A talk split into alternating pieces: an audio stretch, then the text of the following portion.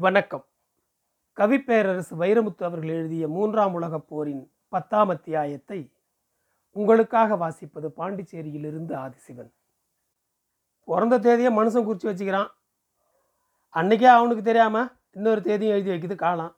அதுதான் அவன் காலமாகிற காலம். எல்லாரும் சாவ போகிறதான்னு எல்லாருக்கும் தெரியும். பொண்ணுச்சாமியும் சாவான்னு ஊர் நாட்டுக்கு தெரியாதா? தெரியும். ஆனால் அவன் தற்கொலை பண்ணி செத்து போவான்னு ஈயரும்பு கூட நினைக்கல. அன்றைக்கி அட்டனம்பட்டியில் வேறு வேறு வாயிலிருந்து வந்த ஒரே வார்த்தை பொண்ணுசாமியாக மருந்து குடிச்சு செத்து போனோம் அந்த ஊரையே சிரிக்க வச்ச ஆள் பொண்ணுசாமி கேலியும் கிண்டலும் நக்கலும் நையாண்டியுமா எப்பவும் கலகலப்பாக இருக்கிற ஒரு சந்தோஷ பொறுப்பு. ஒரு கல்யாண வீட்டில் சிரிக்காத ஆள் யார் சொல்ல? கடம்பட்டு கருமாயப்பட்டு பொண்ணை கட்டி கொடுத்துட்டு கடைசி பந்தியில் மிச்சு சோறு திங்கிற தகப்பன் தான் கல்யாண வீட்டுக்குள்ளே போனால் பொண்ணை கட்டி கொடுத்த தகப்பனையும் சிரிக்க வச்சிருவார் பொண்ணுசாமி ஏழை வீட்டுக்குள்ளே போனான்னு வச்சுக்கோங்க. போன தவிர எல்லாரும் போக்குன்னு சிரிச்சிருவாங்க. ஒரு நாள் கோட்டசாமி மகன் கழுவனுக்கும் பொண்ணு பிள்ளை மகன் பாலையாவுக்கும் கடை வீதியில் கைகலப்பாகி போச்சு. ஏதோ கொடுக்கல் வாங்கலா இருக்கும் போல இருக்க. வாய் தகராறில் ஆரம்பித்து அடி அடியில் போய் நிற்குது இவன் கையாவும் முறுக்காவும் குறவழியவும் பிடிக்க ஒரே ரணகலம் ஆகி போயிடுச்சு ஊரே வேடிக்கை பார்க்குது. வீட்டுக்குள்ளே கரண்ட் இல்லைன்னு வெளியே உட்காந்து சனமெல்லாம் செலவு இல்லாமல் சினிமா பார்க்குது. மாறி மாறி அடிச்சுக்கிட்டு மல்லு கட்டி உருள்றாங்க. வேட்டி சட்டை வேற விலகி விலகி. விவகாரம் விகாரமாக போய்கிட்டு இருக்கு. பொறுக்க முடியாத ஒருத்தன் புகுந்தான் சண்டைக்குள்ளே. ஏ விடுங்கப்பா. ஏய் ஏய் விடுங்கப்பா. ரெண்டு பேரையும் மாறி மாறி கையை பிடிச்சி இழுக்கிறான். தோட்டத்துக்கு அந்த வழியாக போய்கிட்டு இருந்த பொண்ணுசாமி தோளில் கிடந்த மம்பட்டியை தூர எரிஞ்சிட்டு ஓடினாரு. சண்டை போட்ட ஆளுகளை விட்டுட்டு சண்டையை விலக்கி விட்டான் பாருங்க. அவனை போட்டு அடித்தார் மட்டார் மட்டார்னு. ஏண்டா? மல்லு கட்டுற மகராசுங்க என்ன விவரம் இல்லாதவங்களா? காட்டுக்குள்ளே போய் சண்டை போடாமல் ஏன் வீதியில் மல்லு கட்டுறாங்க? விலைக்கு விட நாலு பேர் வருவாங்கிற தைரியம் தான் ஆள் இல்லாத இடத்துல மல்லு கட்டுவானுங்களா? இனிமேல் இந்த ஊரில் மல்லு கட்டுற ஆளுகளை எவனாச்சும் விலைக்கு விடுறத பார்த்தேன். வெட்டி உரசாக்கில் கட்டி வாழைக்கு எருவா வச்சிருவேன். சொல்லிட்டு திரும்பி பார்த்தாரு.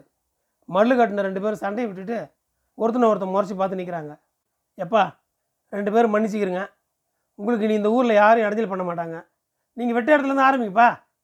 சண்டைக்காரங்களை பார்த்து இப்படி சொல்லிவிட்டு சனங்களை பார்த்து உங்கள் சோழி நீங்கள் பாருங்கள் அவங்க சோழி அவங்க பார்க்கட்டும்னு சொல்லிட்டு போயிட்டாரு.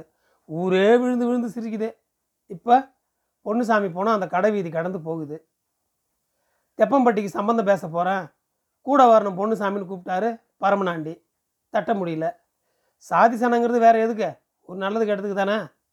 ஒரு ஒம்பது பேரை ஒன்று சேர்த்து எல்லாரும் வீட்டுக்கு வாங்க சாப்பிட்டு கிளம்பலான்னு சொல்லிட்டாரு. ஒரு விசேஷத்துக்கு போகிற வீட்டில் நெல் சோறும் பருப்பு சாருமாவது ஊற்ற வேணாமா மனுஷன் சோளக்கூழும் அகத்திக்கீரையும் போட்டு வச்சு சாப்பிடுங்க. நல்லா சாப்பிடுங்கன்ட்டாரு. ஒருத்தர் மூஞ்சியை ஒருத்தர் பார்த்துக்கிட்டாங்க எல்லாரும். பார்வைக்கு அர்த்தம் புரிஞ்சு பரமநாண்டி சொன்னார் ஏதோ உண்டானதை சாப்பிடுங்க. தெப்பம்பட்டியில் காத்திருக்குதாப்பா கரிசோறு பஸ்ஸுக்குள்ளே உக்காந்த பிறகு சொல்கிறாரு பரமநாண்டி கரிசோறு திங்க போகிறீங்கப்பா அவங்கவுங்க கை காசில் டிக்கெட் வாங்கிக்கிங்க. என்ன பண்ணுறது கழுதைக்கு வாக்கப்பட்டாச்சு. உதைக்கு பயந்தா முடியுமா? எடுத்துட்டாங்க டிக்கெட்டு எல்லாரும். உச்சி வெயிலில் தெப்பம்பட்டியில் இறங்கி சம்பந்தக்காரர் வீடு சேர்ந்து வெறும் பச்சை தண்ணி குடிச்சிக்கிட்டே அது பேசி இது பேசி கதை பேசி காரணம் பேசி முடிக்கிறதுக்கு முன்னாடி பசி வந்து கண்ணில் பஞ்சு கட்டுது. சரி எல்லோரும் வாங்க சாப்பிட்லாம். கை கால் கழுவி மூஞ்சி தொடச்சி மடித்து போட்ட இத்த பாயில் சமணங்கால் போட்டு கறிக்கு நாக்கு துடிக்க எலும்புக்கு பல்லு ஏங்க உக்காந்தாங்கய்யா. வருதையா தட்டில் சோளச்சோறு அகத்திக்கீரையும் பரமநாண்டியும் சோழ சோத்தையும் எல்லாரும் மாறி மாறி பார்க்குறாங்க பொன்னுச்சாமி சொல்கிறாரு ஏப்பா பரமநாண்டி உன் சம்பந்தக்காரர் வீட்டுக்கு அட்டனம்பட்டிலேருந்து எங்கள் செலவில் நாங்கள் வந்திருக்கோம்? எங்களுக்கு முன்னால் சோளச்சோறு அகத்திக்கீரையும் அதுக்கு செலவில் அதுக்கு வந்துருச்சாக்கும்? சம்பந்தக்கார வீடே சோளத்தையும் சோகத்தையும் மறந்து சிரிக்குது. இப்போ பரமநாண்டி வீடு கடந்து போகுது. பொண்ணுச்சாமி பணம் சுமந்த பாட. நல்ல ஞாபக சக்தி பொண்ணுசாமிக்கு இருபது முப்பது வருஷத்துக்கு முன்னால் கண்டது கேட்டது எதையும் மறக்க மாட்டார் மனுஷன். என்னே மகளை பொண்ணு பார்க்க வராக ஒரு எட்டு வந்துட்டு போகணுமண்ணே உருத்தா கூப்பிட்டா ராமுத்தாயி. போகாமல் இருக்க முடியுமா? பெரியாத்தா மகளாச்சே போயிட்டாரு. ஏழு எட்டு வருஷமாக சீந்தாமல் கிடக்கிற மகளை எவன் கையிலையாவது பிடிச்சி கொடுத்து கடத்தி விட்டுனுங்கிற வெறியில் இருக்கா ராமுத்தாயி. சம்பந்தம் ஜாடி பேசி முடிச்சதும் கடைசியாக போய் சேர்ந்தார் பொண்ணுசாமி கொஞ்சம் வயசாகி வளைஞ்சு கிடந்தான் மாப்பிள்ளை கடன் வாங்கி கல்யாணம் மாதிரி பின்மண்டை முடி இழுத்து விட்டுருந்தான் முன்மண்டை வழுக்கிய மறைக்க. கண்ணை லேசாக குழி விழுந்து மேலெலும்பு நிற்குது மேடு கட்டி. பொண்ணு பார்க்க வந்தவனை உத்து ஊடுருவி பார்த்தாரு. யாத்தே குடிய கெடுக்க வந்துட்டான்டா. பொறி தட்டி போச்சு பொன்னுசாமிக்கு. ஏப்பா உங்கள் பூர்வீகம் ஊதிப்புறம் தானே? ஆமாம் உங்கள் அப்பா பருத்தி மண்டி பழனியாண்டி தானே? ஆமாம் தவ்வி எந்திரிச்சிட்டாரு பொண்ணுச்சாமி ஏ ராமுத்தாயி இங்கே வாதாயி இந்த சம்பந்தம் வேணாம் தா. என்னன்னே சொல்கிற உப்பு மாவுக்கு சீனி போட்டு அதுதான் கேசரின்னு கிண்டிக்கிட்டு இருந்தவோ ஓடியாந்தா? மாப்பிள்ளை யார் தெரியுதா? சொல்லுண்ணே. இருபத்தி நாலு வருஷத்துக்கு முன்ன. ஒன்று பொண்ணு பார்க்க வந்தவன் இந்த எடுபட்ட பையன். எந்திரா. ஓடியே போயிடுச்சு பூதிபுரத்து சமூகம். ராமுத்தாயே உன் பேத்தியை பொண்ணு பார்க்குற அன்னைக்கு என்னைய கூப்பிடு. அலையுதுங்க கேளுங்க. அடையாளம் சொல்ல நான் இருக்கிறேன். ராமுத்தாயி வீடு கடந்து இப்போ போகுது போனோம். போயிட்டேன்னே பொண்ணுசாமியண்ணே வாசலை அடக்கி அரைவட்ட தண்ணி தொளிச்சு அழுது குமிக்கிறார் ராமுத்தாயி. ஊரையே சிரிக்க வச்சவன் ஊரையே அழுக விட்டுட்டு போயிட்டானப்பா. சாகிற வயசாப்பா மனுஷனுக்கு. இந்தா இந்தான்னு பார்த்தாலும் அறுபது அறுபத்தி ரெண்டு தானப்பா இருக்கும். கஷ்டத்துக்கு மேலே கஷ்டம் நஷ்டத்துக்கு மேலே நஷ்டம். பொறுக்க முடியல போய் சேர்ந்துட்டான். அதுக்காக மருந்தை குடிச்சா சாவாக? ஏய் அவன் செத்து ரெண்டு வருஷமாச்சப்பா. பொணம் மட்டும்தானே இன்னைக்கு போகுதே? என்னையா சொல்கிற மூணு வெள்ளாமல் ஏச்சிட்டு போயிருச்சுப்பா பொண்ணுச்சாமியை கடைசியாக மக வீட்டில் போய் நகையை வாங்கி அடகு வச்சு ஐயாயிரம் புது நட்டான். ஆறு ஏக்கர் விவசாயம் நூறு நாள் வெள்ளாமை. என் பொழப்பும் தழப்பும் இந்த ஒரே வெள்ளாமையில் இருக்குன்னு தஞ்சாமி மட்டும் இல்லாமல் ஓஞ்சாமி ஏஞ்சாமி எல்லாம் சேர்ந்து கும்பிட்டான். நல்லா தான் வந்துச்சு நெல் நாற்பது நாளைக்கு. இப்போவோ பிறகு கருது தொண்டையில் நிற்குது எங்கிட்ட இருந்து தான் வந்துச்சோ அந்த குழ நோய் பெரிய சீக்கு வந்த ஆளுக்கு விரல் மடங்குமா இல்லையா? அப்படி ஒவ்வொரு சோகையாக சுருங்கி ஒடுங்கி மடங்குது நெல் குழநோய் வந்த நெல்லுக்கு தண்ணி ஆகாது. கடுங்காய்ச்சலாக காய விட்டான் நிலத்தை. மருந்து சாம்பலமாக கலந்து குருத்து மாறாமல் தூவித்தான் பார்த்தான். ஒன்றும் கதைக்காகலை. நெல்லுக்கு அது பெரிய சீக்கு. கொஞ்ச நாளில் பயிர் நாரி போச்சு.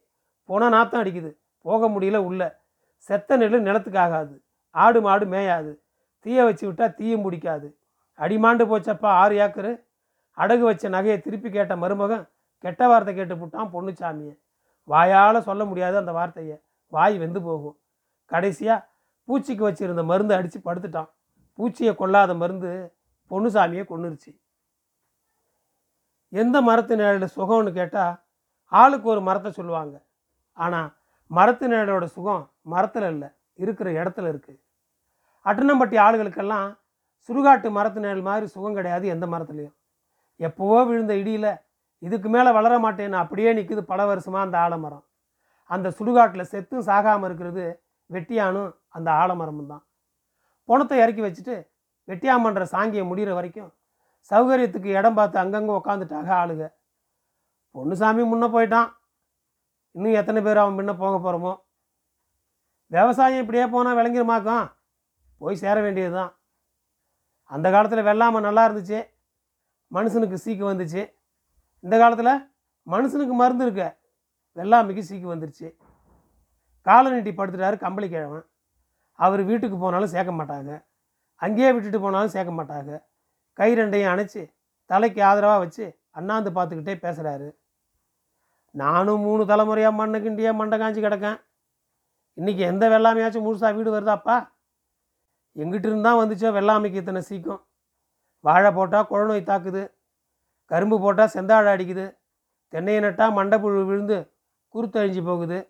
செவட்டை அடித்தா செத்தே போகுது தக்காளி கத்திரி வெண்டை. வெண்டை நட்டால் கத்தாழை சீக்கு. சக்கரவள்ளி கிழங்கு நட்டால் அரக்கு அடிக்குது. காம்பழுகள் நோய் வந்து மொன்னையாக போயிடுது மிளகா செடி. கணக்கு போட்டு பார்த்தா விதை செலவுக்கு வந்து சேரல வெள்ளாமை. எங்கே போய் சொல்ல? நம்ம பக்கம் இருந்த கடவுளே கட்சி மாறிடுச்சு. கடவுள் என்ன பண்ணும் கடவுள்? காலமே மாறி போச்சு ஆடிப்பட்டம் தேடி வதான்னா. இப்போ எப்போவாச்சும் விதைச்சிருக்குமா?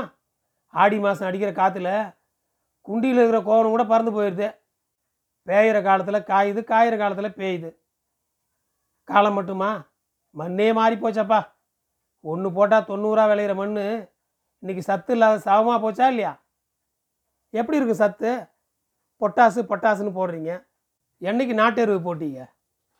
எரு செஞ்ச மாதிரி என்ன தான் செய்ய மாட்டான்னு சொல்லவும் சொல்கிறீங்க அப்போ சியாங்காலத்தில் மாதிரி ஆட்டுக்கூட அமுத்துனீங்களா?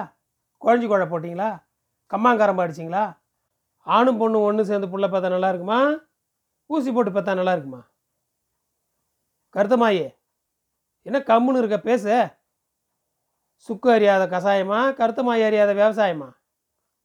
உருமாட தலைக்கு அணவு கொடுத்து ஆலமரத்தை அடித்தண்டில் சாஞ்சிருந்த கருத்தமாயி ஒரு கையில் துண்டை பிடிச்சி மறு கையை தரையில் ஊண்டி நிமிந்து உக்காந்தாரு. என் அனுபவத்தை சொல்கிறேனப்பா விளவு குறைஞ்சி போச்சு. செலவு கூடி போச்சு. கடன் ஏறி போச்சு விலை இறங்கி போச்சு. என்ன ஆகும்? விவசாயத்தை தவிர வேற ஒன்றும் தெரியாத உன் பொழப்பு நூற்றில் ஒரு வார்த்தை கருத்தமாகி சொல்கிறது இன்றைக்கி பணக்காரன் தான் தேர்தலில் நிற்க முடியும். பசங்க உள்ளவன் தான் விவசாயம் பண்ண முடியும்னு ஆகி போச்சு. ஒரு ஏக்கர் நெல் நட்டு எடுக்கணும்னா உசுறு போய் உசுறு வருது. சுத்துக்கால் வெட்ட ஆயிரத்தி ஐநூறு நாத்தாங்காலுக்கு எழுநூறு நாலு டிராக்டர் உழவுக்கு மூவாயிரத்தி இரநூறு அடி உரத்துக்கு ஆயிரம் நடவு கூலி ஆயிரத்தி ஐநூறு களை எடுப்புக்கு ரெண்டாயிரம் ரெண்டு மருந்து அடிக்க ஆயிரம் கருதருக்கு ரெண்டாயிரம். ம் விதநெல் வேற விட்டு போச்சு. அது ஒரு ஆயிரத்தி முந்நூறு. இதில் பாடு பார்த்து பண்டுதம் பார்த்து உசுரை கையில் பிடிச்சி உழைச்சி அறுத்து களஞ்சியத்தை அடித்து பார்த்தா இந்தா இந்தான்னு இழுத்து நாற்பது மூடை வந்தால் பெருசு. அன்னைக்கு என்ன விலை விற்கிறங்குது ஆண்டவனுக்கு தான் வெளிச்சான் போட்ட கணக்கும் மூட்டை கணக்கும் கூட்டி கழிச்சு பார்த்தா பொண்டாட்டி விற்று தண்டட்டி வாங்கினக்காக தான். அதை விடப்பா. பரம்பரை பரம்பரையாக விளைஞ்ச பூமி தஞ்சாவூர் பொண்ணு விளையிற பூமி. தஞ்சாவூருக்கே தரித்திரம் வந்துருச்சுன்னா நீயும் நானும் எந்த மூளை? நெல் பழம்னு ஒரு சீக்கு வந்துருச்சான் நெல் இருக்க அரிசி கூடி வர மாட்டேங்குதான் பத்தில் நாலு குடும்பம் பஞ்சம் முழைக்க போயிடுச்சான் திருப்பூருக்கு. இனி விவசாயம் பண்ணி விடிஞ்சிருமாக்கும். இருந்து என்ன பண்ணுறதுன்னு செத்து போனால் பொண்ணுசாமி செத்து என்ன பண்ணுறதுன்னு இருந்துக்கிட்டு இருக்கோம் நாம். எல்லாரையும் கையமத்தினார் கருத்தமாயி. எல்லாரும் எதுக்கப்பா செத்த பேச்சா பேசுறீங்க? பழைக்கிற பேச்சா பேசுங்கப்பா. விடிஞ்சா எந்திரிப்போன்னு நம்பித்தானப்பா பாயை போட்டு படுக்க போகிறோம் இன்னைக்கு இல்லைனாலும் என்னைக்காவது ஒரு நாள் விளையாமல் போகுமா? சாமி சண்டைக்காரனாக போனாலும் பூமி கைவிடாதப்பா பொண்ணுச்சாமி பணத்துக்குள்ளேருந்து புகை கிளம்பிருச்சு. சுடுகாட்டை விட்டு ஒன்று கூடி திரும்புது ஊருச்சனம் சுடுகாடு விட்டு மேடேறி ஏறி ஒத்த புளிய மரம் திரும்ப. எதுக்க வந்த சின்ன பாண்டி கூட்டத்தை விட்டு அப்பனை ஒரு ஓரமாக ஒதுக்கி காதுக்குள்ளே சொன்னான். எப்பா மதினி பிள்ளைகளையெல்லாம் நடு வீட்டில் கூட்டியாந்து உக்காந்துக்கிட்டு அந்த ஆள் வெளியே போடிங்குது அண்ணன் கருத்த மாய்க்கு மூஞ்சி சிரித்து போச்சு. சுடுகாட்டிலேருந்து திரும்புறதுக்குள்ளே இன்னொரு ஏழவா? என்ன பொழப்படா இது? மூன்றாம் உலகப்போர் தொடரும். நன்றி. என் குரல் உங்களை பின்தொடர ஃபாலோ பட்டனை அழுத்துங்கள். உங்களுக்கு மீண்டும் நன்றி.